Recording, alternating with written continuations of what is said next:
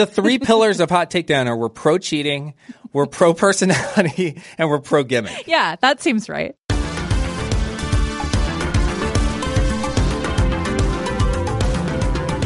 Hey there, welcome to Hot Takedown, the show where the hot takes of the sports world meet the numbers that prove them right or tear them down. Today is January 14th, 2020, and I'm Sarah Ziegler, the sports editor here at 538. I'm joined in the studio, as always, by senior sports writer Neil Paine. Hi, Neil. Hi, Sarah. How's it going? Uh, it's good. You know, a little sleep deprived after uh, that national championship game. Yeah, Monday late night, late night sports events are take, taking a toll. And on the line from Los Angeles is 538 contributor Jeff Foster. Hi, Sarah. They're on a little too early here. Not to be, not to complain. I was going to Not say, to complain, but when did the ga- when did the game know- go between yesterday, the the college football game for you? It was over by like nine for you, right? Yeah, something like that. But the fact that I like I missed the first half basically because it's five o'clock. I mean, who's who's sitting down at a television at five o'clock? It's appointment television, Jeff. Yeah. Joe Burrow, come on. So last night, LSU beat Clemson 42 to 25. Quick reminder that last week, Jeff picked Clemson. Yeah, I did. I did. Are, are- wait, is this the part of the podcast where you guys make fun of me for Yes. taking a risk? Wait, all So parts of the the, whole podcast, podcast. are that, yeah. Would I be better served uh, just always picking the favorite? I guess that's my lane. I took a shot. I took a shot. To be fair, Clemson was the favorite in our model. That is true. Now you and you obviously were not the only one. In fact, the line really closed yesterday. Um, it was only like LSU four or something. So, but it was a It, it looked like a good pick for a little while. Yeah. I actually was thinking Yeah. like, oh my god, is Clemson going to win? I know. I know. I was afraid that For you were going to be able to make fun of us, Jeff, but luckily that didn't happen, and um, and we could carry on with our lives. I honestly forgot we made picks for that game. Nice. Also on Monday, there were repercussions for the Houston Astros sign stealing scandal. GM Jeff Luhnow and coach AJ Hinch were suspended and then fired Monday for their roles in the scandal. Were you guys surprised by the punishment for this? Do you think it fit the crime? I don't know if it fit the crime, but I was surprised. It was it was harsh. I didn't think that was going to happen. Um, I don't think it's over too. Do you guys think Alex Cora is getting fired? Yeah. it certainly sounded like they found that he was sort of central to the to the scheme of the trash can banging and all that. Well, and central to two different and yeah, the. Red Sox Yeah. had their own sign stealing scandal. So Yeah, apart- it seems like Yeah, the in the Red Sox scandal, apart from the the one we already knew about, the Apple Watch scandal from 2017, then they also stole signs in the um, 2018, supposedly the World Series. And then they're, they're I mean, accusations right now are just flying, They're which flying. I which I love because Yeah. this is garbage. that validates what you have Yes. said the whole time, which is everyone's doing it, and we don't even know if it worked. I think that that's still like something that should be pointed out. And even in this report, they quoted players as saying like they found it distracting. They stopped doing it midway through the 2018 season because they weren't even sure if it was worth it. My take on all this is that it, this is just more of the same sort of like spin control, damage control, PR type stuff where it's like they blame Luhnow and they blame Hinch and probably Cora, um, and so they can kind of fire and or suspend those guys with impunity. They don't have to take it to the Players Association by blaming specific players, because then there would be a fight uh, between MLB and the MLBPA. Uh, and even Jim Crane can say, "Well, we've we've expunged the the wrongdoers from the organization, and it's time to move forward. No need to question the legitimacy of the tw- of the 2017 World Series. We can all kind of you know move on with our life." So it was all just like a dog and pony show to um, placate Yeah. Although I don't think it placated anyone. I mean, you know, I don't know. I think people are as conflicted as ever Yeah. about it. I think this is as much as this is a huge hornet's nest, and I feel bad for Rob Manfred for having to just deal with this because this is a nightmare in the making if it's not already. Is this It's the first time Yeah. anyone Sort has said that. I think that's the first the first uh, sympathy Rob Manfred has gotten. That's nice. it's an ugly situation. But I think that being said, the fact that they have this in their constitution that they're it's not going to be you know result in player punishments is probably lessening that headache. That being said, I wouldn't be surprised if Carlos Beltran's fired also. Yeah. Uh, after recently being hired for the Mets, because well, who knows with the Mets, but uh, you would think that you wouldn't want a new manager who's just you know, an integral part of the biggest scandal in baseball, you know, leading your team. So uh, that wouldn't shock me either, even though it, he was technically a player when it was going on. But I have a question for Sarah because I know that you are pro sign stealing, which I respect and I totally understand because I do think the rules are vague. The fact that, you know, sign stealing is partially legal if you're not using technology just sort of creates this gray area as we add technology and it becomes more accessible and all that. But it, there must be a limit to your own opinion of sign. Like, you can't be pro the Apple Watch variation of sign stealing, right? I'm pro whatever people think they can get away with as long as everyone can do it. Every team is looking for an edge and every team is is using whatever edge they find. And we know that. We see cheating, or what we consider, what the league might consider to be cheating, happen in broad daylight with teams all the time. We have seen pitchers spray stuff on their arms before going to the Astros mound. pitchers, by the way. it all really kind of comes back to the Yeah, I know, which is why this is coming down on the Astros because they push things to the limit. and they were the most blatant. Like For sure. the trash can banging. Everyone could hear that. For sure. they didn't do a great job of hiding this. For sure. Where do you draw the line? Is my question. I'm not sure the line exists yet. I mean, I think baseball exists as if technology doesn't exist, and that is ridiculous, and that has always bothered me. And like, if I can see the signs on my TV from home, I have always assumed that someone is looking at that. To the point about the Astros, all of this coming down on the Astros, I don't think that this would have been that this would have happened and had been so severe had the Brandon Taubman thing not happened. He was he also, also, yeah, suspended was yesterday. suspended. And I just want to point out that that guy was suspended for a year for yelling at a group of female reporters. His suspension was longer than the player he was defending or whatever for domestic assault.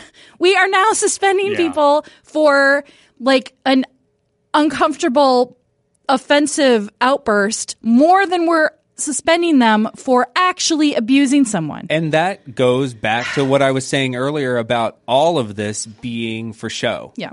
You know, it's not about the actual crimes. It's about sort of minimizing the perception of uh, the crimes or making yourself seem like you're coming down hard on the people that have committed these crimes. when you have a strong union involved, it's a lot easier to punish management than it is to punish the members of the union, and, Right. and that that makes sense. So, I mean, as as bad as it is, and the optics are of what you just described, it it also does kind of check out.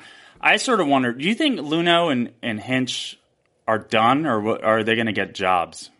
Oh, I feel like they're definitely going to get jobs, right?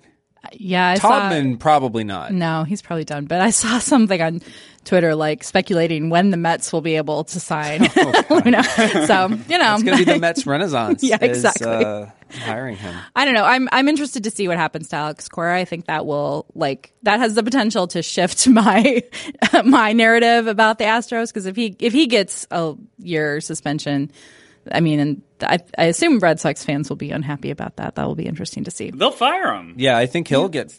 I mean, there's a pretty good chance he'll get fired too, and then like the the whole incident will just leave like a smoking crater, and in the middle of the late 2010s baseball, you know, like ch- multiple champions yeah, called into question. You know, you've got uh, who's it? Phil Hughes on Twitter yesterday saying like. "Uh, Can they can they just expunge the stats of the the hit, the Astros hitters against me? You know they had an unfair advantage. You know to my which reaction you to that. responded, whose stats would Phil Hughes want included in his in his I, record? I stand by that. and then you had Logan Morrison who was saying like, actually, I know for a fact that the Yankees have done this and, And the, the Dodgers, Dodgers, have done yeah. this. All the teams that are like crying about being Yeah. wronged and their fans. And here's my take. I think also that you wouldn't have seen the reaction to the Astros be as strong as it was if it weren't the Yankees that were sort of perceived to have been thwarted on multiple occasions by the Astros. And the media power of the Yankees is sort of feeding into this outrage machine that led to uh, the severity uh, or perceived severity of the scandal. Which is also ridiculous because the Yankees have also been fined for illegal sign stealing. If you're if you accuse someone else of doing it, I, I have you're doing it. it. Yeah, I 100% It's the smelt it. it, dealt it of, of baseball scandals. exactly. What do you think would have happened? I, I'm firing off a lot of questions today here from Los Angeles. What do you think would have happened if this came out right after the Astros won the World Series? Does that become a scenario where they take the World Series away from them? Oh, I, I, I don't know that you take World Series away from people in this day and age, outside of like the NCAA pretending that like USC didn't win those championships or um, Louisville, but a pro league hasn't done that right? I mean, I see your point, Jeff, but I think what would have probably happened was that the league would have drawn out an investigation as long as possible so that there was a little bit more hmm. separation there. Like we'd be hearing Just about filibuster. it in spring training or something. yeah, exactly. Yeah, this cushion of like multiple years, I feel like also has sort of reduced the downplayed the the furor around it at least. I think it helps that they did not win last last fall. year. Oh yeah. my god, could you imagine if they did actually yeah. if they were defending champs because they would have lumped in the 2019 World Series with the 20, 2017 World Series. Some people are already doing that and like not really realizing that it was different years. So, yeah, I mean, I think it it's good that it's been a couple years. On today's show, we'll dig into another exciting weekend of the NFL playoffs and discuss its biggest upset yet. We'll look at how players in the NBA are covered and we'll take a deep dive into data with our rabbit hole of the week. The divisional round of the NFL playoffs this weekend did not disappoint. While there was only one upset in the four games, it was a big one. The number six seed, Tennessee Titans, took down the number one Baltimore Ravens in an upset on Saturday night. This was the first time since 2010 that a number one seed had lost to a number six seed. Going into Saturday, the 538 model gave Baltimore an 87% chance of winning the game and a 48% chance of becoming Super Bowl champions. The upset has led to a flurry of takes, but perhaps none sadder than from the Ravens' own Marlon Humphreys, a cornerback, who after the game had this to say about his team.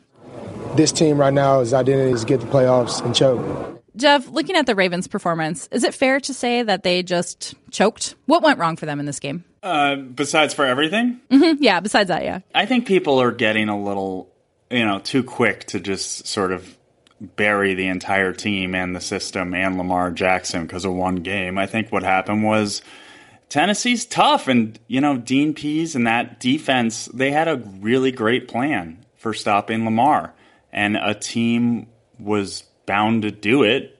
I mean, it happened last year, but it happened in the playoffs this year, and I think if you look at this the way the game flowed, I mean, I think you start with that interception on Baltimore's first offensive possession um, that seemed to kind of rattle Jackson a little bit. He doesn't. He's not a guy who throws a lot of interceptions, um, and I think he was kind of forcing it from there from that point on. And then it, really the two fourth and ones, and go. They showed that stat on the on uh, during the game that they hadn't missed a fourth and one all season, and then to miss two, and and not even like they weren't even close. I mean, he was just stuffed. Um, I think you take away those two plays, you take away that first interception. It just it just kind of built on top of each other. All the credit goes to you know Tennessee and the, the plan they had in place. The fourth down plays were sort of unfortunate from an analytics perspective because they were the right call. They were the yeah, right thing to do in those totally. situations.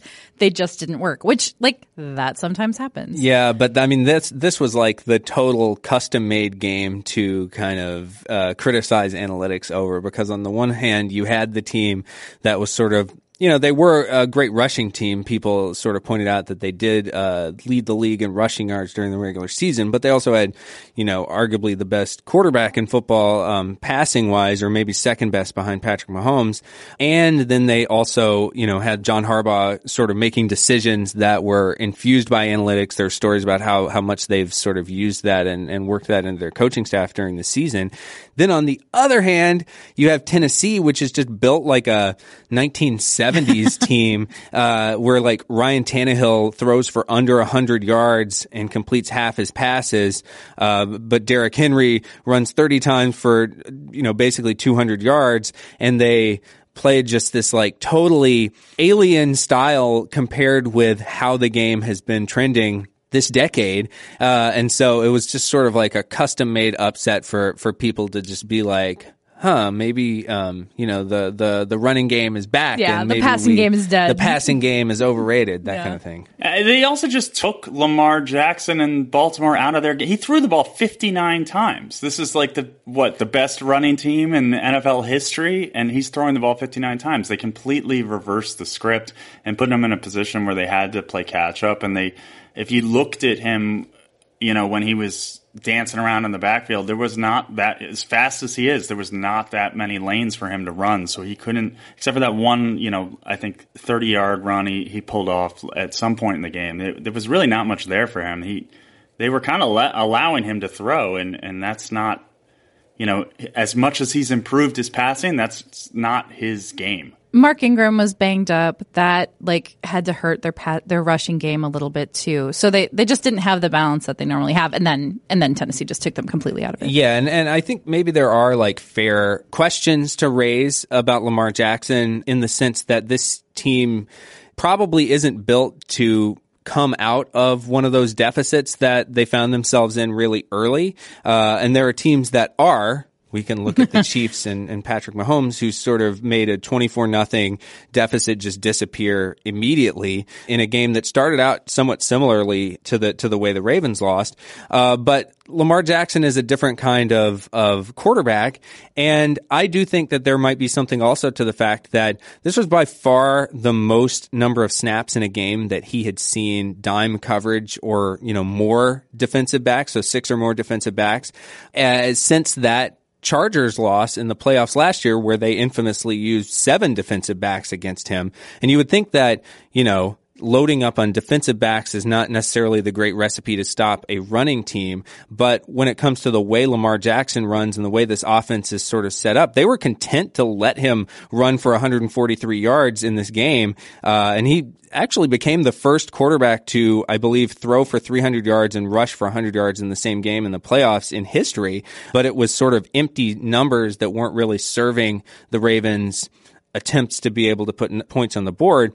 So I think those are things that maybe he does need to kind of address going forward. But somebody else also pointed out that Lamar Jackson right now is still he just turned 23 7 days ago. And at this same age Tom Brady wasn't even in the NFL uh, and and uh, Peyton Manning had just thrown I think 28 interceptions in a season. So like we're sort of holding this guy because he had been so great during the regular season to sort of a different standard than I think we would hold other young quarterbacks. I think he's still you know easily ahead of the curve for someone at his age even though you know maybe there are certain defensive looks that he's just not quite well equipped to uh, be able to beat right now. Along those same lines, but less relevant.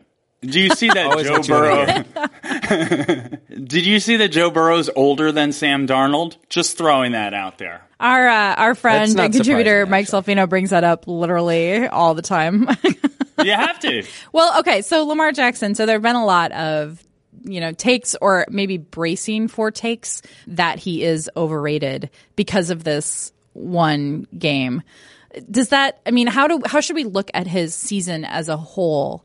Does this game matter that much, Jeff? I think it matters because now this is two years in a row where, you know, like when you get to the playoffs, you're going to get the good defenses. That that's just how football works. And in two straight years, the team has been able to scheme to completely shut down what was working against everyone else. When he reaches the playoffs in future years, we're going to see a, probably a different game plan from Baltimore. They'll probably hold some stuff back and, you know, save some wrinkles. I can't wait for the redemption storyline. Oh, yeah. when he wins that playoff it's just game. crazy. People are so it writes itself. The You just have to knee-jerk fill in the names of the teams. Yeah, it'll and it'll all be because of the criticism that the media leveled against him. You know, it's like the, The media, saves the day, the media, yeah, like it's our job to criticize players, but then uh, we can also take credit. Oh, no, yeah. when when they do well, We make them better with that. We make criticism. them better, right? Mhm. Exactly. Yeah. I should also note that even after that disappointing game, he's still the number one rated quarterback in our QB ELO system. He's a little bit ahead of Patrick Mahomes. Maybe you guys have opinions on this. A lot of people brought up the idea that it's going to be a weird ceremony when he receives the MVP award, which I think most people view as a lock because of the way that their season ended. They won so many games and then just for it to be over after one playoff game.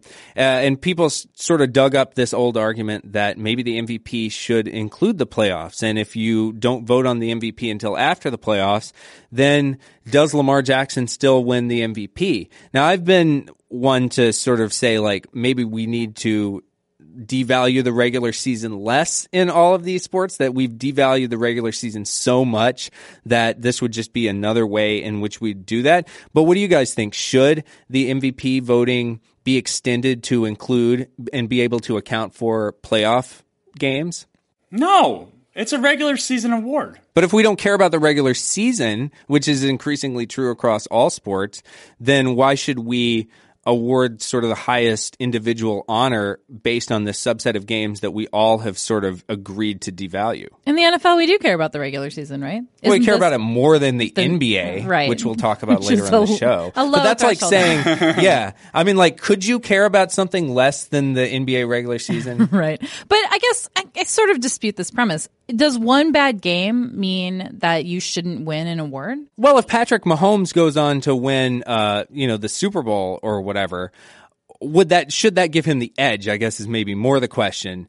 Uh, looking at the body of work, not just in the regular season, but across the whole, you know, totality of all the games played. But this is so warped because we're talking about this bad game where he ran for 143 yards as a quarterback and threw for 365 yards. I know, but mean, What a terrible he game, did have a sixty-three point two quarterback rating in the game. Just wanted to point, point They out. had 530 yards in the game. They just it was just a series of bad events. He threw two interceptions and he had a fumble, and he, they were 0 and 4 on fourth down, including the two fourth and ones. That's seven possessions right there.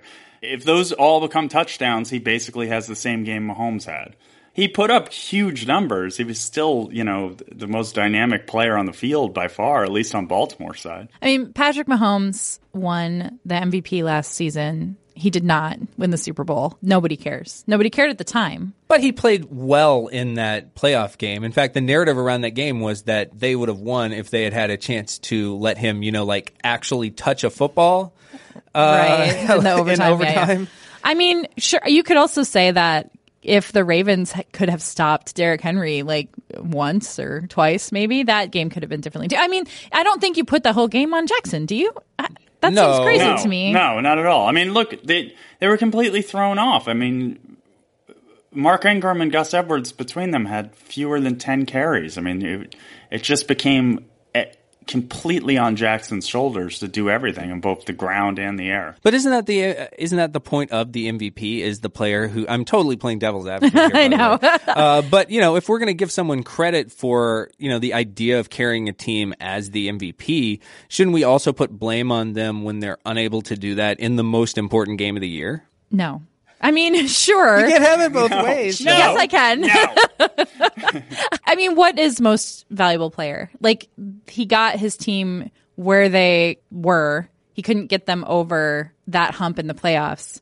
But playoffs, I mean, do you even have to make the pl- How far do you have to go in the playoffs to be an MVP? Matt Ryan won an MVP. I mean, the Dan Marino. These guys, the MVPs never win the Super Bowl except for Tom Brady, basically. Yeah, I just I feel like I'm glad it doesn't include the postseason because I don't think I think people would vote on the last impression a player made on them, and I think that that is unfortunate because it shouldn't be whatever they did in their final game. It should be the totality of the regular season. All right, so last week our model gave Tennessee a 31% chance against the Patriots, and then this weekend they had only a 13% chance to beat the Ravens.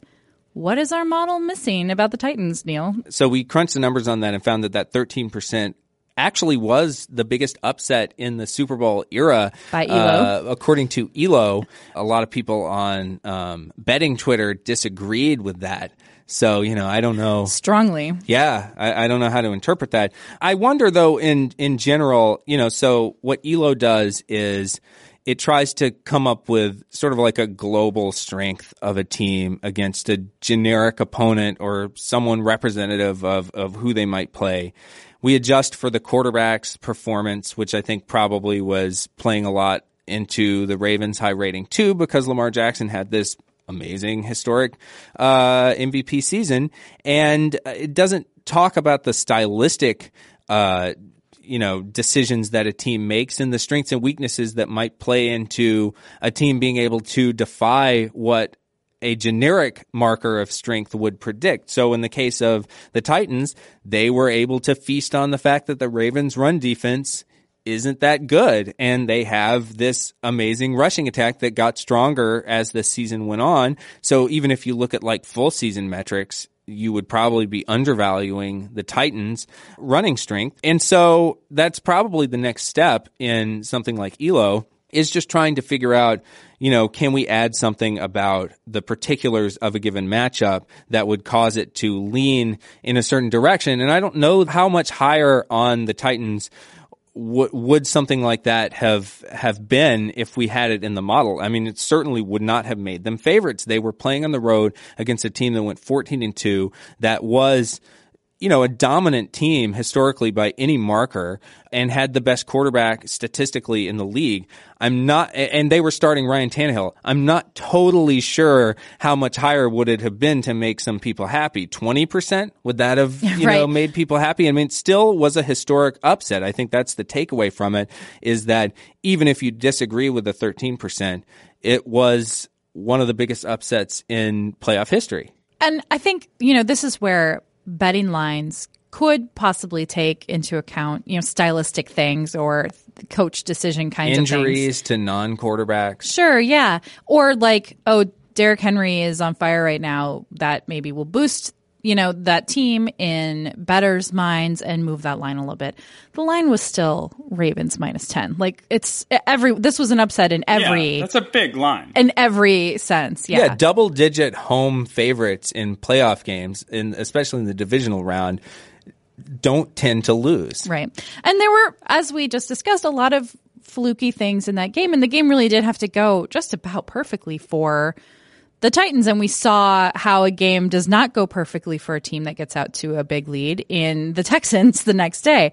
So, I mean, I, I, I think sometimes upsets happen, and and I don't think we should feel bad about that that the model didn't predict an upset. That's what's great about sports. Sometimes there'll be upsets that no one saw coming and that's fantastic. And also with the Derrick Henry thing, I mean, yes, he's on fire and he looked amazing. But also the game, the way the way the game played itself out, the script was perfect for him. I mean, it was like get out to a lead and just run the ball, get keep Jackson off the off the field as much as you can.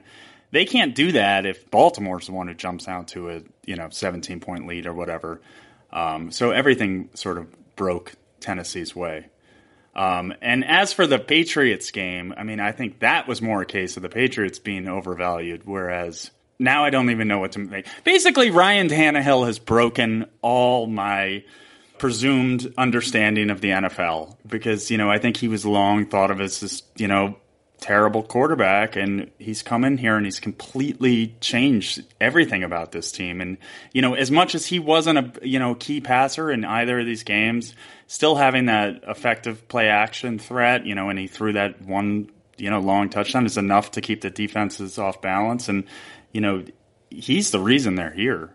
So, Jeff, what do you think will happen? I mean, how do how do both Tannehill and Henry stack up against the Chiefs? Are there similar opportunities for them to kind of upend the narrative of that game? With regards to what I just said, I think the game script is key. And if they can't slow KC, it's going to become a totally different game where they can't just pound Henry um, into that line every play. They're going to have to take to the air. But Tannehill's shown he can do that, and it's not like the Chiefs' defense is is that dominant. They've certainly looked better in the second half of that game than they've looked most of the year. So much of the game against the Ravens had to do with the defense stopping the Ravens' great offense. Can Mahomes and the Chiefs' offense be stopped in a similar way, Neil? I don't think so, in the sense that you can't run the same type of sort of you know defensive back heavy, no pass rushers kind of shell type thing, and and just allow Lamar Jackson to run at the first hint of things because Mahomes isn't the same quarterback. You know, he is able to reach places on the field with his arm later into a play in a broken play, you know, not not just the first option, but going down second, third, fourth in a way that maybe Lamar Jackson isn't at that point yet and he's much more willing to kind of abandon the pocket and run when when things start to break down.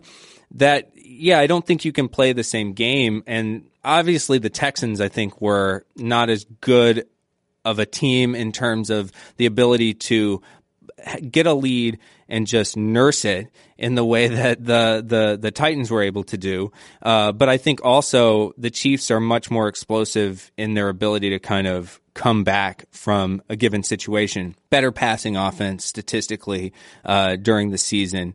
The one thing that I do worry about though is that the the rushing matchup, you know, of the Titans offense against the Chiefs defense does strike me as somewhat similar and maybe even like more lopsided statistically in terms of Tennessee just being able to attack a weak rushing defense. And that to me might be an interesting question about this, you know, or takeaway about this Tennessee uh, playoff run is have we reached the point where, you know, the the wisdom of stat heads who have been getting more influence in front offices and, and coaching staffs in this decade is that run defense is somewhat irrelevant.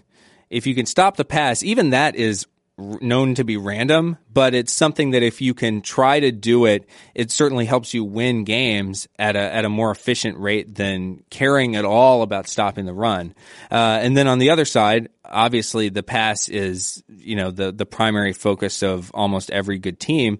Uh, have we reached a point where now you can see a team like Tennessee, which is built totally in the opposite way and focuses so much on the run, that they can take advantage of some of these paper thin run defenses that uh, you know the wisdom of the league has been sort of telling us for so long doesn't matter. Now you have a team that's like custom built to just take advantage of that, and maybe we'll start to see things swing a little bit more in the opposite direction. But I don't know. What do you guys think?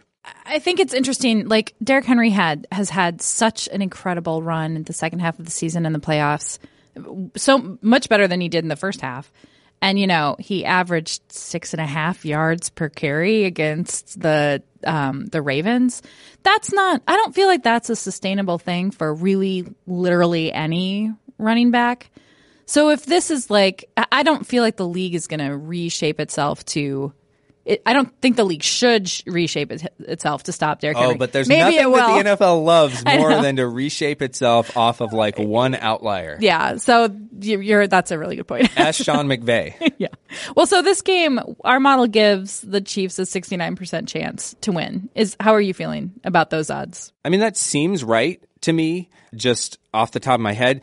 We should say that that's not anywhere near as lopsided as the the game that we were just talking about against the Ravens. And I think the Ravens and Chiefs are somewhat comparable in terms of the stats and things like the ELO ratings. But Tennessee got like a massive boost to their ELO when they pulled off that big upset against the Ravens. And now they actually have a higher ELO rating than either of the NFC teams do right now, which maybe that's an overreaction. I don't know. Uh, but I think as we learn more about these teams, that's the benefit of something like ELO is after a result, you can kind of reassess a, a, result that was like very wrong. You can reassess and uh, adjust going forward, and so they're nowhere near as lopsided as an underdog as they would have been if, say, like they faced the Chiefs in the second round. They would have been probably, you know, it would have been the same magnitude of an upset uh, as against the Ravens. Well, so over in the NFC, the San Francisco 49ers will face the Green Bay Packers after a less than great weekend for me and Grace, our producer. The Niners didn't face much of an obstacle in my Vikings, while the Packers defeated Grace's Seahawks in another single possession, weird play call game that's so common for the Seahawks and, and kind of the Packers too.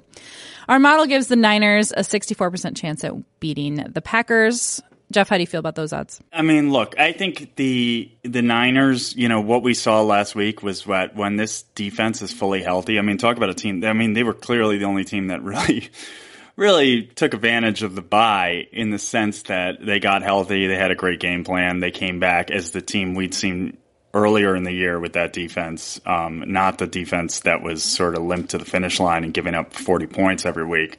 Um, they're a truly dominant unit, and I think we saw that uh, with what they did against the Vikings. Um, I would not want to bet against that defense the way it was, the way it looked uh, Saturday at least. Our model is higher on the Packers than Vegas is. Uh, I think we consider um, the Niners to be four point favorites, whereas in Vegas it's like seven and a half. We also think that uh, the Packers have the edge at quarterback. That Aaron Rodgers, that he is better than Garoppolo. I think statistically, you know that that's a case that you um, can make pretty easily. But also, you know, the Niners are at home. I just don't think that uh, that the Packers can engineer that upset. But maybe you know, Aaron Rodgers is such a such an interesting quarterback. This is probably his last legitimate Super Bowl shot, right? I mean, you have to think at the age that he is, he, he may not get closer than this. I again. mean, players are gonna quarterbacks are gonna play till they're fifty. Oh, right, I forgot like five about that. More chances. I forgot yeah. about that. Yeah, yeah. A part of it's also just Kyle Shanahan. I mean, I think he's just clearly the most innovative and the and, and probably the best uh, offensive play caller in terms of like the amount of different looks and the crazy stuff he does each game. Um, with the 49ers offense, it's really not even about Jimmy Garoppolo. It's just about this kind of very creative scheme that is, is seems to be different each week. Importantly, all three of us have teams from our Super Bowl draft that we did many remember that many weeks ago. We all three have teams still alive in the playoffs. I have the Niners. Jeff has the Titans. Taking it round seven, Jeff. Pretty pretty impressive. And Neil has both the Chiefs and the Packers. so annoying. So I need a rematch of Super Bowl one, and then I will be guaranteed to have the Super Bowl winner in our um yeah, our yeah. pool. I look forward, uh, Jeff, to you being like um when you get the team in the Super Bowl, being like, eh, I wasn't even paying attention during the draft. I wasn't trying. well, I don't think I really was paying attention when I took the Titans. Look who I took them over. It was like the next picks were the. Uh, the Bears and the, the Raiders. and the Raiders. Okay, fair enough. Yeah, that does make sense in that seventh round. Both teams I was really down on, so I, I think I just kind of fell backwards in that. I, I will not take credit. And and yes, I wasn't paying attention. As the NBA's regular season marches steadily onward, some fans and members of the media are questioning the way the league is being covered, and in particular, who gets covered. Here's Zach Lowe on his ESPN podcast, The Lowe Post. Star? If Kyle Kuzma is a star, what is Khris Middleton? A Hall of, like a Hall of Famer? Is Devin Booker the greatest player of all? Can we just dial it back a sec? And by, and it seems frivolous, but this is what drives fans of the other teams crazy is that Kyle Kuzma is covered like a star. If I'm a fan of a small market team, if I'm a, this is why the Raptors fans and the Jazz fans are all up in arms about how this is covered because it's like, it's totally disproportionate to his standing in the league. Lowe's Take led one ambitious Twitter user to track just how many times certain players and teams were mentioned in tweets from accounts affiliated with ESPN and Bleacher Report. Neil, what were some of the more interesting findings? Well, so first of all, we should say that uh, the intrepid uh, Twitter user went by uh, the handle of, I love this. So his his handle is Shoddy Pippin, but uh, his like name that shows up is Scotty Pippin. So p- that that goes for uh, player impact plus minus. Mm, sure, yeah. Which is a Raptor esque um, uh, player metric. So got got to shout that out. Uh, but basically, he was kind of digging into different like tiers of players and asking users to guess uh, which of this group got the most attention. So first he looked at uh, Kawhi Leonard, James Harden, Giannis Antetokounmpo, and LeBron, and which of those got the most. Unsurprisingly, LeBron had over 320 posts uh, or, or tweets from the ESPN and Bleacher Report accounts, whereas Kawhi, Harden, and Giannis were all between 100 and 140. So LeBron, two to three times more sort of attention put on him than these other leading MVP candidates. That's not really surprising. I mean, LeBron is the biggest star in the league. But then once you start to drill down a little more, there's some weirder cases. So he compared Damian Lillard and Kyrie Irving and found that Kyrie had about double the posts about him in October and November, just in those two months alone, than Lillard has gotten all season long. And we should say that Kyrie has barely played this season, but generated all of this attention in, in a fraction of the time. He compared Luka Doncic, Anthony Davis, and Carmelo Anthony with Nikola Jokic. So all three of those first guys that I mentioned had over 100 posts about them. Nikola Jokic had fewer than 15 posts about him. And Carmelo Anthony wasn't even on an NBA roster until November, uh, but had 10 times the number of posts that Jokic has generated. And also Melo has three times as many posts as his own teammate Lillard.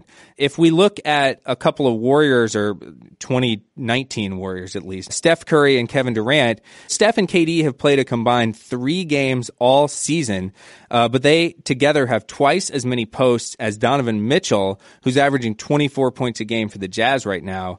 Uh, and then also speaking of the Jazz, Rudy Gobert, two-time defensive player of the year, he only has two posts about him all season, and both of them are negative. He was on the receiving end of a play uh, from someone else. So the, those were sort of the top line um, findings that he had. I don't think they're especially surprising. Some of it is driven by market size. You know, LeBron uh, obviously is a huge star, would be that anywhere else, but especially putting him in LA uh, with the attention that the Lakers get, it does make sense, you know, for him to to have that much attention. Carmelo Anthony used to play for the Knicks, uh, who have a rabid following on social media. So I think there's some leftover uh, with that. And the guys that are being shortchanged, they play in Portland, they play in Denver, they play in Utah. You know, it's not mostly Utah. Mostly Utah. really, the end of the day, no one cares about the Jazz. That's so sad. I will say, I think some of this is situational based. Like Kyrie Irving had a lot of posts about him because he was on a new team and then got hurt right away. So and like, generated a lot of controversy with comments and, and right. you know. He's a kind of polarizing figure. Yeah. Melo also there was a lot of interest in what might happen there, whether he might get back into the league and then his redemption. Right, narrative. yeah. And so I'm not surprised that more people talk about Melo than Dame because he's the like this rogue figure back in the league. Whereas you know, Dame, yeah, is sort of like he's been there good, and he's just doing solid the same guy. Yeah. yeah.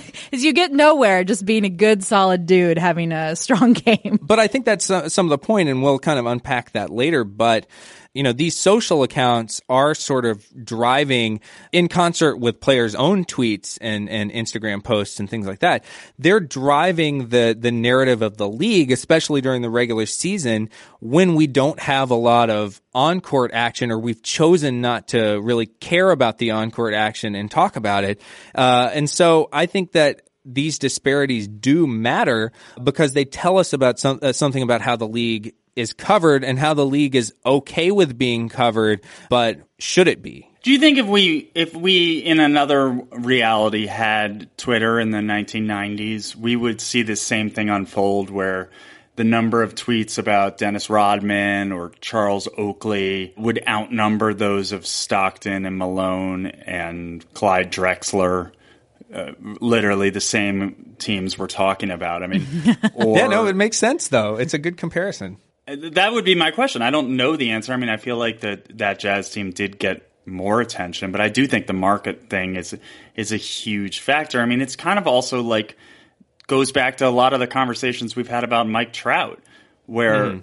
you know he didn't seem to be captivating the national interest because it, you know Anaheim, while a big market, it, it's not a high profile landing spot, and he was relatively consistent and kind of boring on without really ma- doing anything terribly interesting except being great at his job. Well, also, I mean, I think Trout has been harmed irrevocably, at least to this point, by the Angels not being relevant and Yes. and not winning, and and so he hasn't had moments in the World Series on a large stage to uh, to really kind of market himself to casual fans the way that like LeBron James has tremendous casual fan recognition because he was in the finals, which, uh, you know, a lot of people will only really tune in for that or maybe the late stages of the playoffs.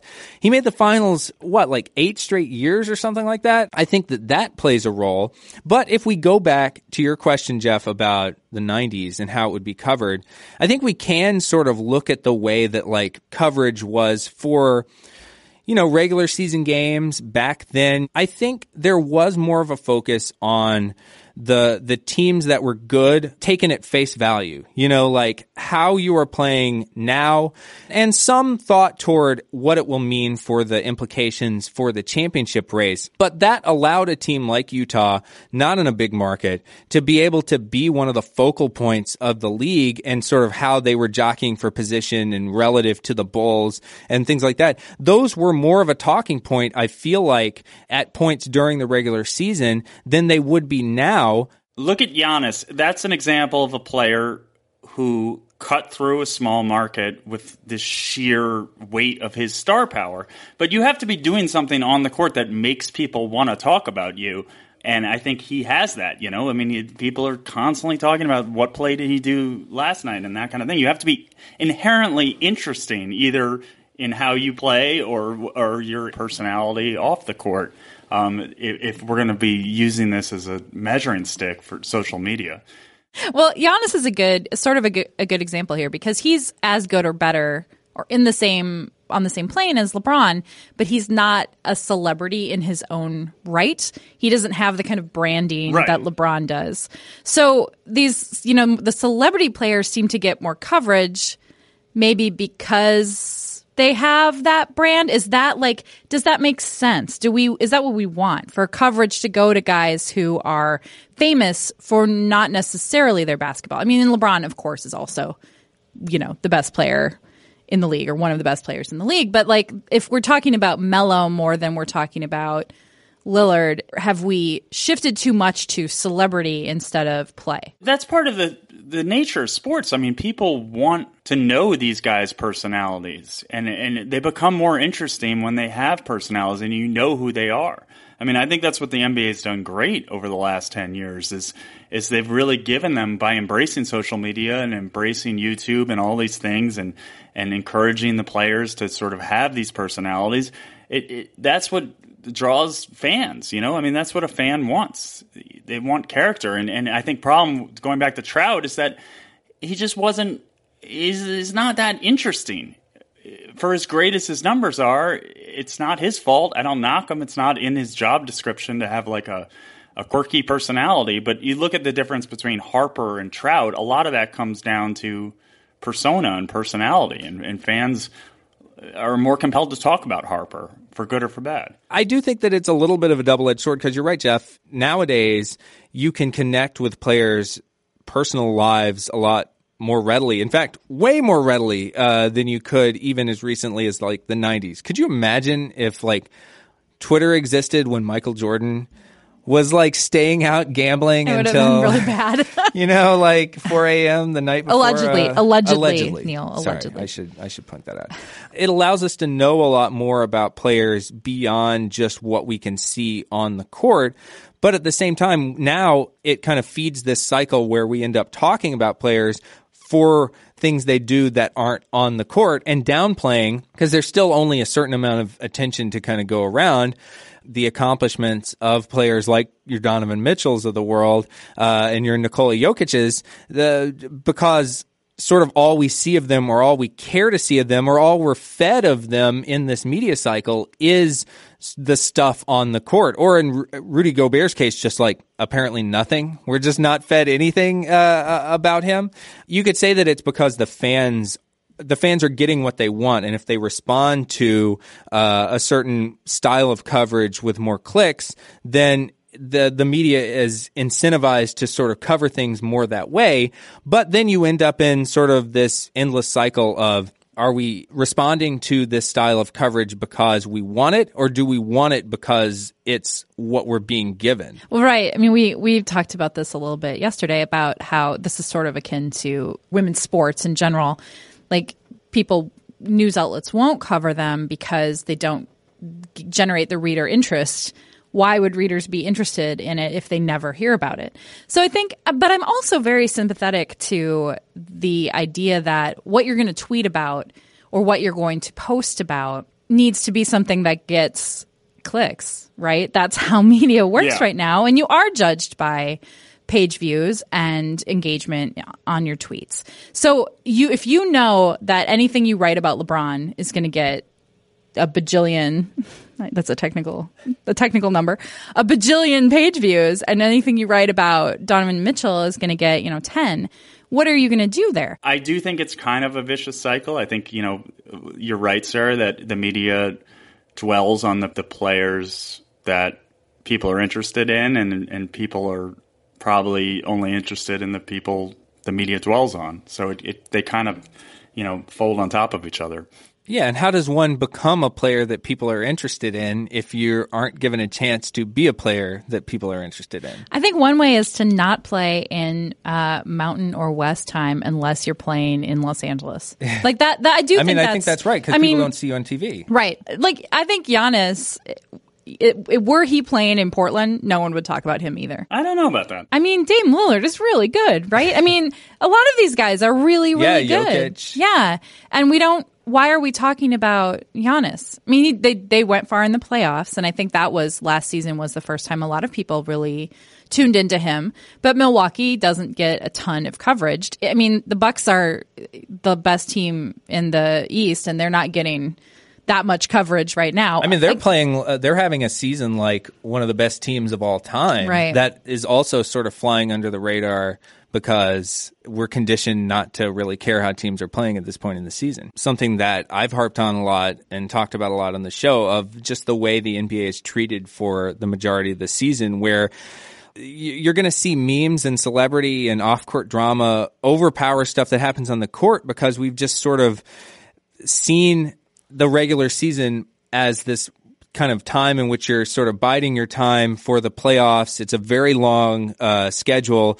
It lacks urgency, uh, and so in that sort of climate, of course, we're going to like snack on the the dessert food of memes and stuff like that uh, in the absence of like actual food to extend a forced food metaphor.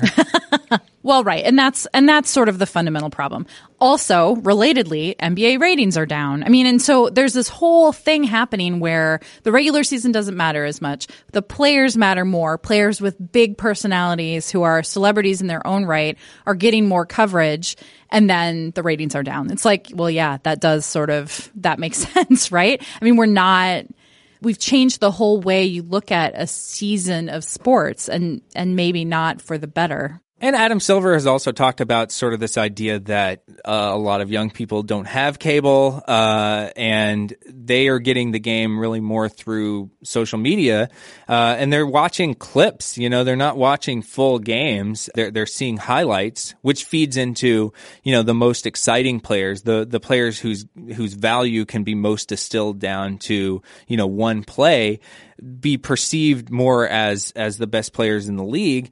I don't know necessarily though that having a sport play out over social media exclusively uh, or you know uh, in in large measure is maybe the right answer either because we've seen you know this gets talked about a lot in politics that uh, people Twitter is such a bubble that people uh, on there who are on there all the time feel like it is representative of reality in a way that it's not actually representative of reality in in many ways. And then they kind of come out of that bubble and they can't understand why Joe Biden is leading the polls on the on the in the Democratic primary or whatever. Uh, and so I feel like it, it itself is such a weird sort of like uh, insular ecosystem that it's created its own type of fan that is like totally distinct from the type of fan that's watching on television uh, in a lot of ways. Uh, uh, ones that subscribe to cable and watch, you know, whole games or follow their local team or whatever. So it's kind of a weird, like fractured environment where I don't know if even a one size fits all approach to stardom necessarily works anymore uh, the way it did when it was like Michael Jordan everything is going to, you know, revolve around him. And some players are big enough stars where no matter who you are, they're going to, the league will revolve around them. And LeBron is that player. 538, we often find ourselves falling down various rabbit holes of data. Some lead to stories, some don't. We end each week's show with one of these descents, the hot takedown rabbit hole of the week. Take it away, Neil. The NHL All Star Game is coming up, uh, not this weekend, but the weekend afterward to kind of fill the sports void, I guess. I'm so excited. I mean, you should be. I feel like we're we've been chipping away at your Who isn't Yes. excited? Uh, at, at your hockey, you know, Antipathy. fandom. Yeah. yeah, we've been chipping away at the antipathy, and we're finding fandom underneath. Sure. It's like when uh, you know the sculptors say that the the sculpture was always inside the block of marble. They just needed to unleash it. That's your hockey fandom. saying. Wow. Okay. So anyway, uh, the NHL All Star format is really the one that I think most radically, at least intentionally, radically differs from the normal rank and file nature of the game. So unlike in the NFL uh, with the Pro Bowl, the NBA and the uh, Major League Baseball All Star games, which play a version of the actual sport at like full strength, full rules, etc. But the NHL, and they did this for a long time too. You know, uh, their All Star game was five on five, normal, and uh, it resulted in a lot of scoring, way more scoring than in uh, a regular game. And this is something that, you know, we kind of went back and looked at for the years that they had five on five. There would be 18 and a half goals scored per game uh, across both teams. Compare that with a regular season where there were five and a half goals scored per game across both teams.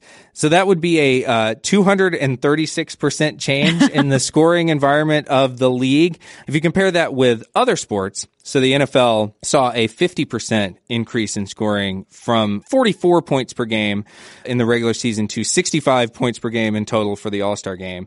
The NBA saw an increase of 45% in its scoring from a little under 200 points per game to uh, 286 total points per game.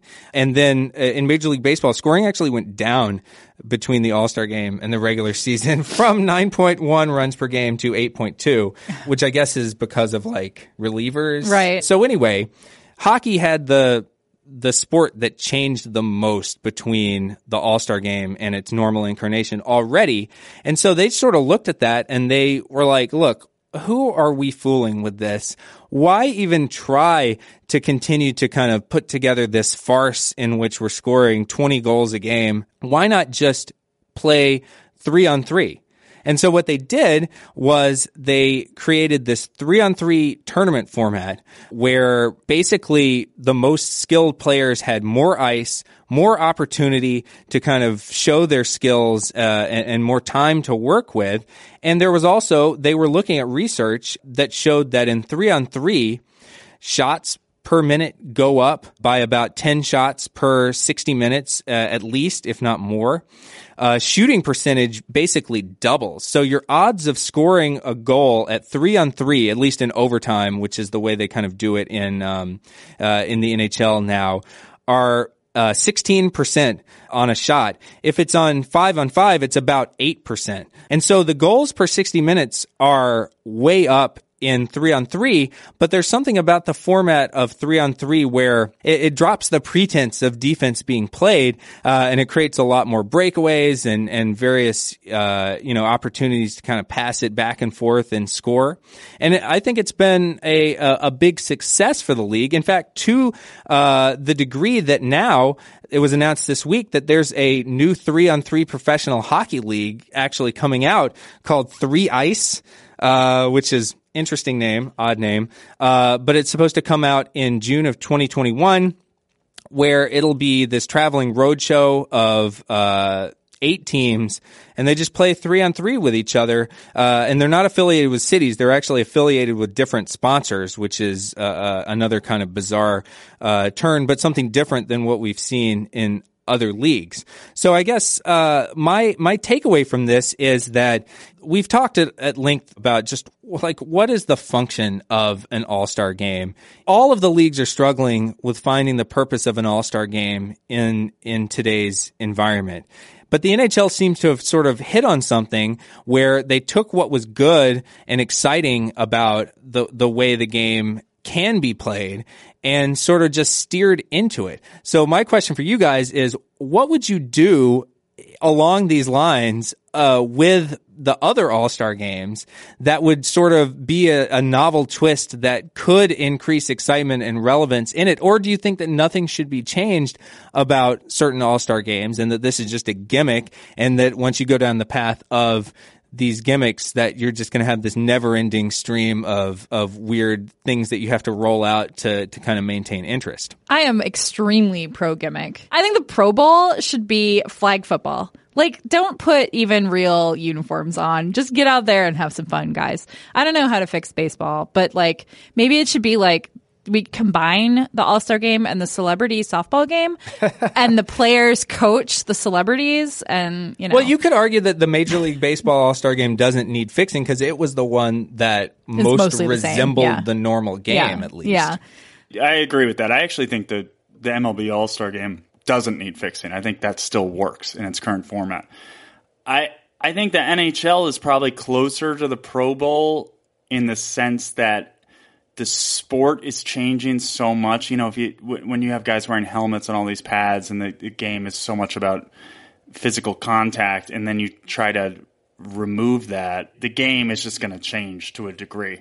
I think they have to innovate, and they have, and what they've done that's great. What the NHL's done better than I think some of the other leagues is that they've been they've treated the All Star game as this like petri dish that changes every year. I mean, they were the first to do. Remember when it was North Americans versus Europeans. And that might come back. Three on three. Uh, supposedly um, in some form in the three on three, maybe like next season. They did the schoolyard draft, which the NBA just straight plagiarized um, wisely because it was interesting. Can you copyright a, a draft? yeah, I don't know. The NBA, I think, did do that right. Like, if you want, if your league is becoming about collusion and beefs, like set up the draft like that. Like, have your the players pick their friends and be yeah, a whole thing, drama. and yeah, like that's that's more fun. The game is like extremely stupid, but the silliness around it is. Well, should they fun. should they play three on three like uh, big three for the NBA All Star game? Well, one easy fix for the NBA would be to add a four point line. I don't know why they haven't done that already because that's even been talked about. They're afraid it'd be too popular and they'd have to. yeah, I know. Oh, could you? I mean, James Harden. James Harden with a four point line would be like a kid on like, Christmas morning. or like a little four point circle on the. That's a no brainer. Like everyone will watch that. By the way, there was a headline today that the NHL skills competition is going to include players shooting pucks from the stands. I don't really know what yes. that means, but I'm I'm in. I, am gonna.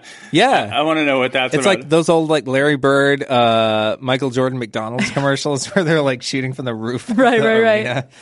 I don't know. I think the NHL, I think, is doing this right, and I think I am more likely to watch that game because it's different and like kind of fun and not so it doesn't take itself so seriously which is what i find extremely irritating about baseball. a baseball like yeah, come on sure. guys. Like just it's for the once. mid-season classic yeah, sarah. Ugh, gosh. The tradition. A tradition almost unlike any other. a tradition like all the other games because it's exactly the same. That will do it for this week's show. Thank you so much for joining us. We'll be back in your feed next tuesday if you like what you heard, please subscribe and be sure to review and rate the show. It really does help other people discover the program. I promise I read all of the reviews. You can also email us at podcast at 538.com to let us know what you think. Our podcast producer is Grace Lynch. Tony Chow is in the control room. Our podcast commissioner is Chad Matlin.